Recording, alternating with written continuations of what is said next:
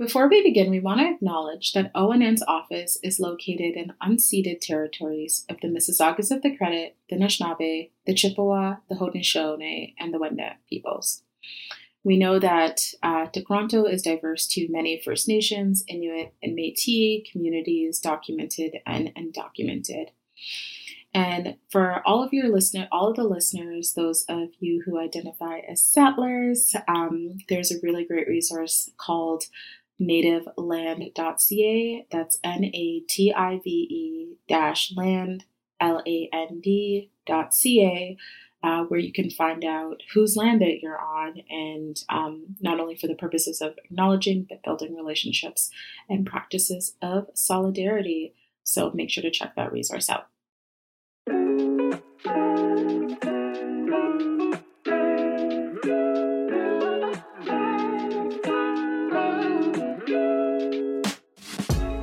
Welcome to Digging In with ONN. We are your hosts, Kavita and Yami. This is a podcast that discusses public policy and systems change with a focus on decent work. We use an intersectional lens that centers learning around truth and reconciliation, racial justice, and equity practices. This week, we're super excited to have Ingrid join us from Toronto Neighborhood Centres Ingrid, could you please take a moment to introduce yourself and your role at TNC? Sure. My name is Ingrid Palmer. I am the Director of Networks and Relationships at Toronto Neighborhood Centres, and I, I work alongside um, Sri and Rob, who are the uh, Associate and Executive Directors, both. Really Amazing. happy to be here today. Uh-huh. And Ingrid, we're so excited. I know that TNC, uh, the Neighborhood Center, is one of the partners of the Decent Work Project that we're currently um, embarking on for the next couple of years, this iteration, um, and that the areas of engagement uh, with the nonprofit sector in embedding decent work practices um, is just so foundationally strong. And Ingrid part of uh, your role um, at TNC ha- and the work that Toronto Neighborhood Centres has been doing around decent work has been taking um, the Charter of Belonging that was developed by equity seeking affinity groups, and maybe you can speak to what those are, and engaging in practices and, and work more broadly over the last year. So, um, as a point of departure, could you talk a bit about the, the work that TNC is doing with equity seeking groups within your network? We do have, uh, TNC does have an, an anti oppression charter um, that was developed in conjunction with um, a number of our affinity groups, which we have several, uh, some that are um, based on on uh, job roles and titles, and then others on how uh, people identify. So we have um, a BIPOC affinity group. Uh, we have a disability justice affinity group. Um, and so uh, these groups enable our staff to come together and connect um, both along the lines of the, the work they do. For instance, uh, maybe the youth workers affinity group or the volunteer coordinators affinity group or the HR affinity group and, and come together and, and have an opportunity uh, to puzzle or grapple with um, whatever issues um, they might be dealing with um, within their their jobs. Um, and in terms of other groups like the BIPOC affinity group, um, that would be more along the lines of, of the identities that we carry and how that can affect you uh, in, the work that you do. Um, so when it comes to the charter, um, we have been involved in um, a lot of work over the past year throughout our agency, um, looking at uh, all our work through an intersectional lens, uh, which is hmm. really necessary um, because it helps us to uh, be able to see how uh, power affects uh, different groups and allows us to be cognizant of how uh, people can be subjected to multiple systems of oppression that intersect, overlay, and that interact with one another, resulting in a variety of ways that a person, you know, including the communities that we support and our our membership, um, that they can experience uh, discrimination, and that these various forms cannot be separated from one another. Um, that they are constantly in play, and that persons carrying those intersections um, carry that weight uh, wherever they go into whatever situation they are in and whatever spaces that they are occupying. And so to build uh, knowledge and capacity around understanding that each one of us um, has our own unique experiences um, connected to the identities that we carry. And that for some of us, um, that can be empowering.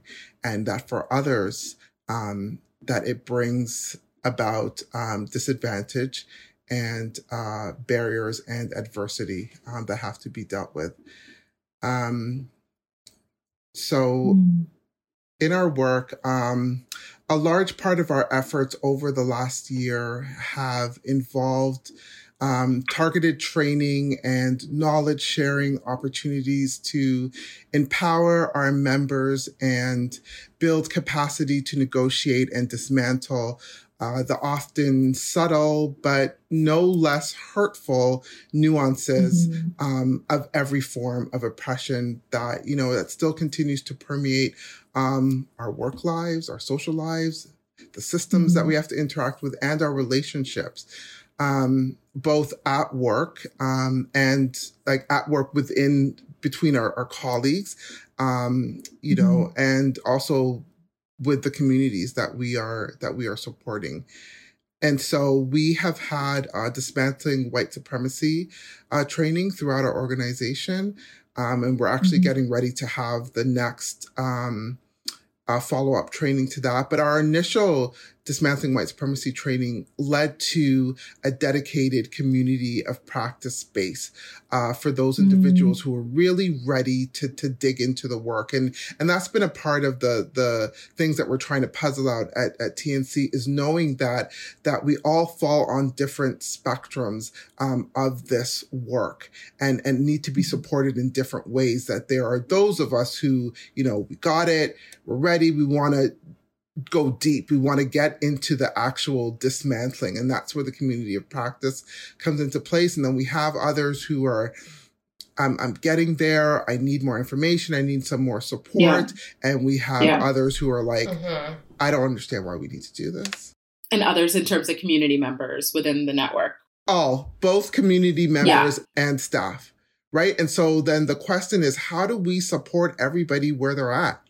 And bring this work yep. along without getting stuck in thinking about how to do it without doing anything which is what happens so often is that we get stuck in the you know the figuring out what we should do that we don't actually do anything you know? And so part of what you know I, I came into at tnc and what i have contributed to is to say let's do something Let's figure it out mm-hmm. on the way of doing something. Um, otherwise, we'll we'll sit forever and do doing nothing at all.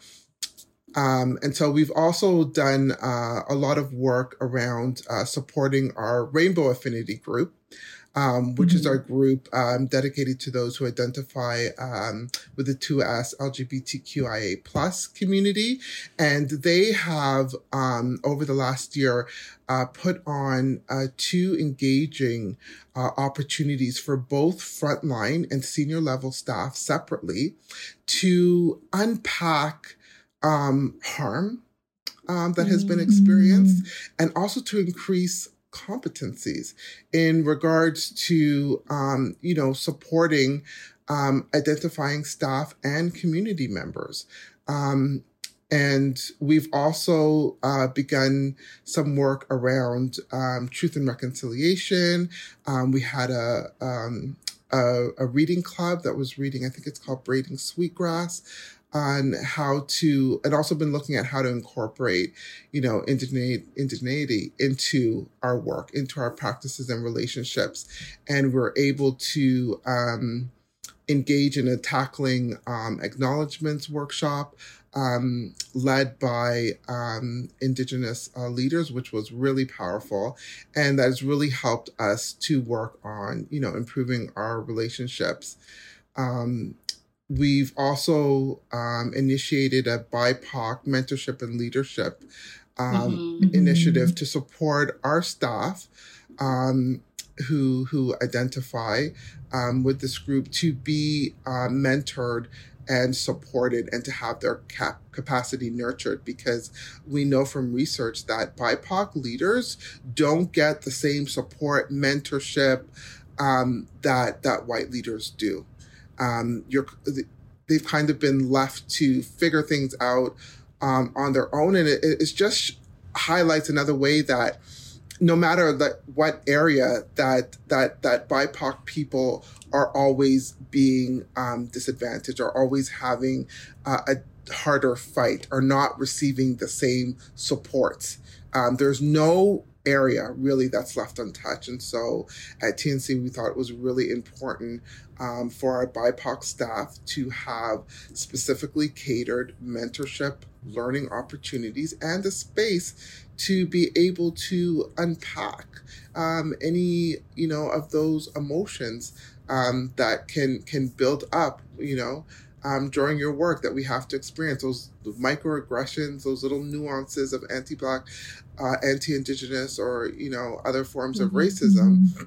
That we have to deal with because uh, we have a tendency um, as uh, marginalized communities to push our feelings down because we have to focus on getting through right? Like yeah. like we have that yeah. tendency to yes. do that, and those feelings don't go away. They they no. pile up. They're inside, and and we need to provide um, outlets and supports for our staff to unpack those emotions, to unpack those experiences um, in in a group of peers where they could feel safe to do so, and where you know you know whenever you're with your peers um, you take away that that need for explanation because everybody gets yeah. it so you can just you know get yes. into the the work and support each other and as well we've just recently initiated our disability justice affinity group um, to mm. explore the impacts and nuances of ableism and provide a space there also for identifying staff and allies um, to express their feelings and their experiences and and to unpack um, what they're dealing with. We know that many um, people with disabilities don't disclose their disabilities, right? Um, mm-hmm. for for many reasons. Right, um, right. One of them being um, um, fear of, of how you're perceived on your job. Because if you mess up something, you know, it could be like, oh, everybody, you know, has a bad day or something happens. But if you're known to have a disability, then it becomes, oh, it's because of your disability. You know, it, everything right, becomes right. A, everything becomes attached to your disability when um, it's known that you have one. It's just human nature to make mistakes. We're not robots. it is exactly. It's something that happens to everyone. But if there, if if there could be another reason to attribute it to, uh, you know that that happens a lot to to folks who are more marginalized for different reasons so um, it's really exciting to have this new group launched and that will be really playing a vital role in um, disrupting um, ableism and, and through um, our network and our centers i'm playing well putting in the work to do that and really helping to lead and guide um, that process because uh, we know that those affected um, have to be on the front of, of the work of any type of uh, dismantling work um, that we're doing. And so um, we really want and need a, a disability justice lens. Uh, to be on this work and to really be um, looking at um, what that work should be considering, what it looks like. Now, Ingrid. Yep. Sorry to interrupt. I had a question. So, you've talked about disability justice, and I know that there's a strong focus on that as one of the affinity groups. So, uh, disability justice was a term that was coined um, by Patty uh, Berne, Mia Mingus, and Stacey Milbern um, in 2005 at one of the Sins Invalid uh, sessions or conferences, rather, I should say. And so I'm I'm curious about if you can actually if we could slow down a bit and if we could break down like what is disability justice, Um, and how are you like? You've talked a bit about how you're framing it um, at uh, the Toronto uh, neighborhood centers, but um, maybe if we could, we could just start off with a dis- definition of what disability justice is. Disability justice uh, focuses on all persons um, with disabilities, centering those who uh, were left out of the disability rights movement and are mm. still um, ignored um, in a lot of ways and in silence. So, thinking about the oppression of disability and how it intersects with race. Um, how mm. it intersects with immigration status, with socioeconomics, um, thinking about folks who identify um, as having a disability, but also as being queer or trans or non-binary, um, and also um, individuals who are incarcerated or without mm. housing. So it takes a much broader um, look at at who um, are persons with disabilities and what are the other identities that they they carry? Because uh, for many people it's not just about disability. And like i spoke about earlier when we're talking about intersectionality um, uh, uh, folks have to navigate multiple layers of oppression that are present all the time and and when you have one to navigate with, that's hard enough. Uh, when you have mm-hmm. multiple, um, it's it's just even even heavier and weightier. It's compounded, right, based on the different intersections that you identify with. Absolutely, absolutely. And it's not something sometimes people think of it as okay, in one situation you have to deal with this and then you have maybe have to deal with the other. No. It's all the time it's juggling those all mm-hmm, the time mm-hmm. in every situation, maybe not knowing which one is going to be weighted heavier, um, mm-hmm. you know, because some are, but they're they're they're always all there, right? And and having right. to juggle and navigate um, racism and sexism and homophobia you know and and the fact that you know maybe you're you're you're from a lower socioeconomic um you know location you know that that's a lot to have to deal with. Uh, and that's not um you know taking away from someone who who um only has to deal with one but that is taking into consideration that hasn't been before that other people have have have a lot more um, to deal with and are feeling facing a lot more um, oppression. But um, disability justice also concerns um, other systems um, you know, that goes beyond rights and and um, and an equality based approach. So it, it moves mm. beyond, you know, just access and inclusion um, in unjust systems, um, and instead is working also towards, you know, a collaborative uh, move towards transforming society um, as a whole. Yes. Um, because yes. that that needs to that needs that needs to happen. And and without that taking place um you know the the, the movement just won't be um as progressive. Now to me uh, there's, there's a lot of debate on you know disability rights versus disability justice. And to yes, me to me it, it's not about um replacing one um mm-hmm. over the other to me it's like it's the next iteration. It's the next evolution in the journey towards justice. And there will there will come another movement that will replace disability justice right now because because there's gaps that are, are being missed right now that the next movement is going to you know um address, address. Exactly. And so um and disability justice also to me incorporates the ideal that our worth is not tied to our body's performance. Say it again. Say it again, Ingrid. Say it again. I need you to say it again. Our worth is not tied to our bodily functions. and, you know, that is something that took me some time to really untether myself because that messaging from society is so strong. It is yes. so, so strong. And it, it took me a long time to really like cut that rope, say nope.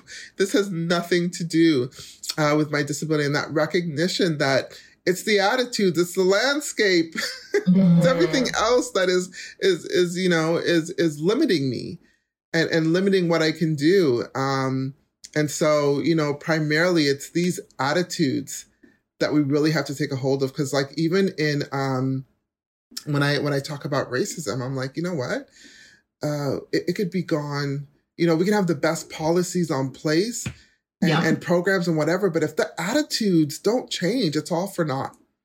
Yeah. Right? Because if the people implementing who are responsible mm-hmm. for supporting this, uh, for rolling it out, you know, are, are ha- don't have a change of mind and heart, um, you know, these perfectly written policies and programs are, are going to come to nothing. We've seen that over and over again. So it's it's imperative that we that we have a transformation of mind, of attitude, of thought, and you know, of uh, and perspective on the disability community and what our capacity really is. For sure.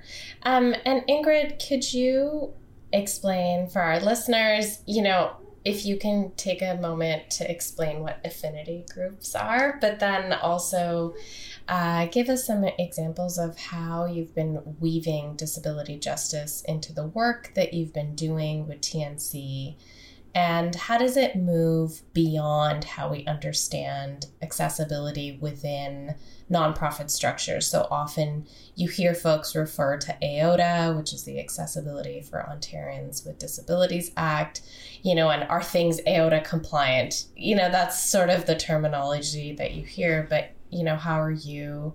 How are we to understand it beyond that sort of structure and move beyond doing the work just to be compliant with the act?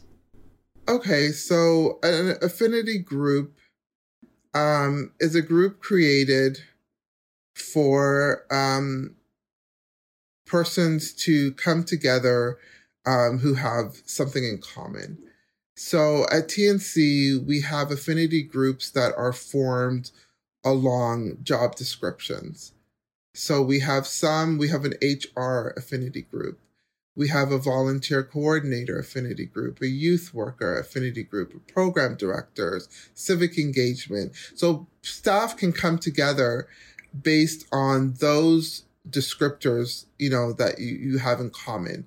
Um, mm-hmm. So it can be about the work that you're going to come together and you can speak together, um, knowledge share, uh, share about best practices, talk about challenges that you're facing in the work, and, and ask for um, advice, solutions, support, um, maybe collaborate. And then we have other affinity groups that are are based more along the lines of how you identify. So we have a BIPOC affinity group um, for our Black, Indigenous, you know, persons of color, um, staff mm. who identify as such. And we have um, a disability justice affinity group for those staff who identify as having a disability. And, and those groups determine what you're going to use that space for. Uh, it, it's for those groups by those groups. So if you want to use that space just to debrief, because um, you know everybody needs to kind of do that in a community of people who who get it, who understand mm-hmm. that, or if you want to collaborate on initiatives, or perhaps you might want to do some learning together. Um, so the real point of these groups is that they are for um, those individuals who choose to join those groups, and they determine how they will be used, what they will be used for, and then TNC we support that. So we're there right. to support um, and to you know take notes of what you said you wanted, maybe help to facilitate um, and and bring about uh, what was discussed in those groups. So we're there as as a support element, but those spaces mm-hmm. are to be directed uh, by those groups, right? And then we help support right. that, right? Thanks for that. Yeah, thank you for explaining.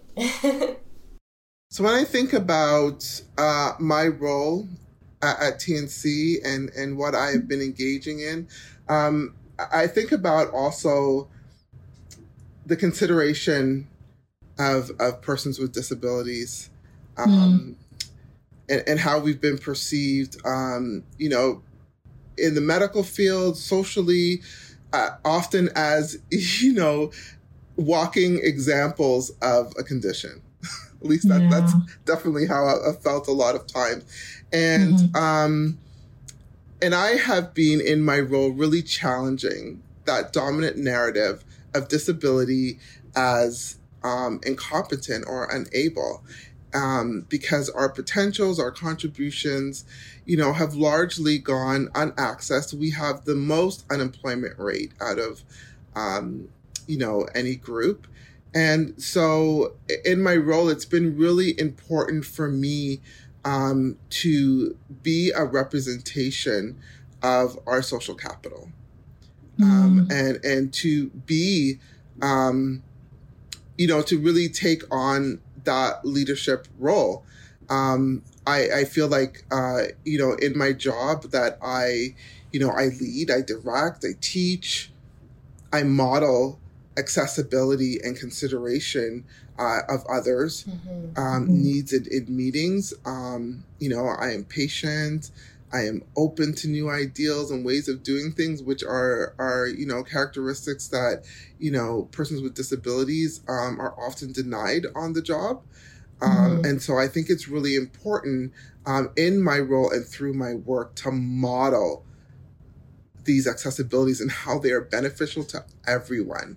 Because um, the, the mm-hmm. thing with disability is that everything that accommodates us accommodates everybody.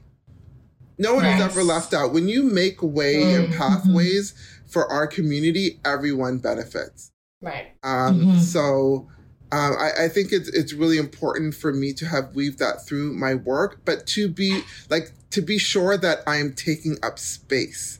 Yes. Like it's, I, I yes. think that's really, really important yes. that I occupy space, that I use my voice, that I make decisions, that I participate in that, and that I amplify perspectives you know within our community and the diversity within our community because we we we're another community that often gets um you know treated as a mono, monolith like we all think the same way or have the same needs or right. and and that is absolutely um, not true. And I think that's really important to bring that out and up in discussions where it wouldn't be heard. And yeah. even when it can seem irrelevant. just to reinforce the point, right? Yeah. It is relevant. And it's just that people aren't used to incorporating that type of thinking, um, you know, into a lot of the work we do. And so the more that, that I do that, the more that it will, you know, it will become, um, I hate this word, but I'm sorry. Normalize. I can't think of another word right Air now. Quotes. But the, Air quotes normalize. Yeah. Yes. So that the the more that because it will be seen because it, our perspectives, our voices, and our input is sorely needed um, yeah. in, in, in everything. And it's and, missing. And it is missing, and this is where you know we're really tired of being add-ons. That oh, head thought. Oh, we forgot. Let's try and fix that now. We're we're tired right. of that. We want right. universal thinking, design, consideration to be embedded in everything. Yeah. You know, Absolutely. so that that we don't have to do that. And so it's really important for me to model through my work that being visually impaired um, is is not what limits me. That I have capacity, mm-hmm. that I mm-hmm. can do things, and that it's it's ableism, and it's this attitude, um, and this low expectation um, from society and from others that is the true um, limiter um, of our um, community. So I think um, you know the biggest thing i do is is I, I, try to to model our capacity and to bring those perspectives into every area of the work that i do and i love that you uh, i love that you talk about modeling and it's not like what i'm hearing from you is it's not about necessarily perfection you know um, in modeling it but putting that effort forward to be like, am I looking at or existing within my world from a lens that is considering disability and ableism? And um, I know, you know, for, you know, Ingrid, you know, um, in working with you, there's different ways in which, like, I've also learned for folks who, for example, are visually impaired um, that um, or folks that are not seeing that there's different ways that like everyone's an individual. How ingrid does it is going to be different than how someone else does it. And so how do we also listen to our communities and what they and i love that you're like i model it and it's not prescriptive um, and because you know i think about as someone who has an invisible disability there's often also a um, there needs to be recognition of learning disabilities and how they show up in the workplace um, you know versus folks who may not have a learning disability or may not have an invisible disability. Even the word invisible i think we need to rethink. Yes. Overall it kind of still leans to an ableist lens of, of, of being I just yes. wanted to add, sorry, I just really wanted to add though that yeah, yeah. what we really need to do is to just move into consideration, period. Like you don't even mm. have to mm. know that someone has an invisible disability or that mm. I have. For some of us, mm-hmm. it's it's just obvious. We don't have to tell you, right? People see my white cane, mm-hmm. that's it. They just know. But if we could just mm-hmm. learn to be more considerate, because everybody has needs. Disabled, yes. non-disabled, everybody does. And we just need to learn to be considerate of one another and not to be, as you said, prescriptive or have this one way or right way of doing things that it has to be the, this way. It doesn't. And if we can just learn to be more open and more considerate of one another, period, we would cover so much in that. You know, mm-hmm. we would cover so much in that that we wouldn't have to break it down to uh, persons with disabilities or or persons with invisible disabilities or persons with cognitive disabilities or somebody without like just just yeah. be considerate and open. I think that would solve a lot of problems. Just being open and considerate we can start there for advancing all forms of justice, I think. Problem solved. We did it. we did it. Ingrid, I, you know, you're on, you kind of answering the next kind of question that I had around like, what do nonprofits need to consider? I think based on some things that you've shared, definitely you know that that realm of considerate that realm of modeling that realm of think consistently thinking about accessibility from an intersectional lens i'm curious you know as someone who works with a number of nonprofits across the city what do they need to consider from policy to practice engagement like give us three key takeaways for our listeners i think beyond just having uh, the the lens um, I, I really want nonprofits to actually put, um, you know, to have more disability helmed initiatives like that are actually led, not just that you're at the table contributing, but like the helm, the leading part is really, really important. Um, and the idea of, accessibility, you know, for our community, of course, is historic, but for, you know, the larger society, it's still really, it's still really new to them. Right. Mm-hmm. And so that mm-hmm. we need, and so that the more that you can have, you know, amplify and project that, that leadership, um, I just think it, it's it's so important. Like we're getting to the part where everybody knows, like, yes, you've got to be at the table too. I think the next step is like leading yeah, setting up the table, inviting you to the table instead of me coming to your table. Yeah, that it's yeah. that, that well coming to mind, but also that you know I'm I'm at the head of the table. Yes. you know, you're coming and you're taking the seat at the side. You know, and even if it right. is your table, you're still saying, you know what, here you go. I'm I'm just gonna I'm just gonna sit over here and, and be quiet. You go ahead. Mm-hmm. Like that that real support and direction um, I think in nonprofit is is really needed. That's the next step. They've, I, I think a lot of we got the bringing to the table, we got mm-hmm. that, and now it's like it, more of that power needs to be relinquished. Like now, yeah, we got bringing you to the table. Now here's the here's the the head seat. Go ahead. Mm-hmm. Yeah, and as you said, Ingrid, I think that that helps then change the power dynamics, you know, because if I get to lead at the table, then there's a shift in power there, right? That's really necessary. That's it exactly because we're the, the power is still residing where it does. Like you're still picking and and and making the decisions, right? So the next step really is to like really let go of that. The thing too is that we're all all hardwired to recreate this power differential. And I've seen it so many times where we think we're moving forward and we just went in a whole circle with a different no. dress on or, you know, different shoes, but we just beat the exact same path, all excited, thinking, yay, we just did something different when we actually didn't. And you know what I say to folks is, if we're gonna do something new, it's got to feel new, it's got to taste new, it's got to smell mm-hmm. new. It should be unrecognizable. and if That's it isn't, guess what? You're doing mm-hmm. the same thing, and and we're all and, and not to like beat each other over the head like we do it we do it unconsciously right but when yes. but when we catch it and that's why we've got to have all eyes on the table right because someone's going to say wait a second here you know, the rest of us are all just like going along, but somebody's got to call it out and be like, whoa, wait a second.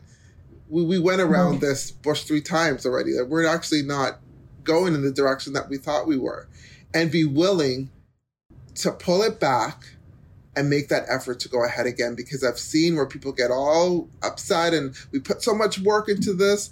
Yeah, yeah, yeah. But, you know, if we're not willing to you know to pull it back when we need to and scrap it and start all over again we're not going to get the outcome that we want. Right, right. it's got to smell different it's got to taste different it's got to look different. We have to be committed to a new outcome right? A new a different outcome. You know people say i, I want to be held accountable. And then yeah. when they're held accountable they're like no i didn't mean like that, or I didn't mean now. now. so the commitment to the work, the commitment, yes, the commitment to the work is not always going to look and feel like how we thought it would, and it's going to be irritating, and it's going right. to be uncomfortable and annoying. But that's how you know you're on the path. When mm-hmm. when you're mm-hmm. feeling too good and it's too easy, something's wrong.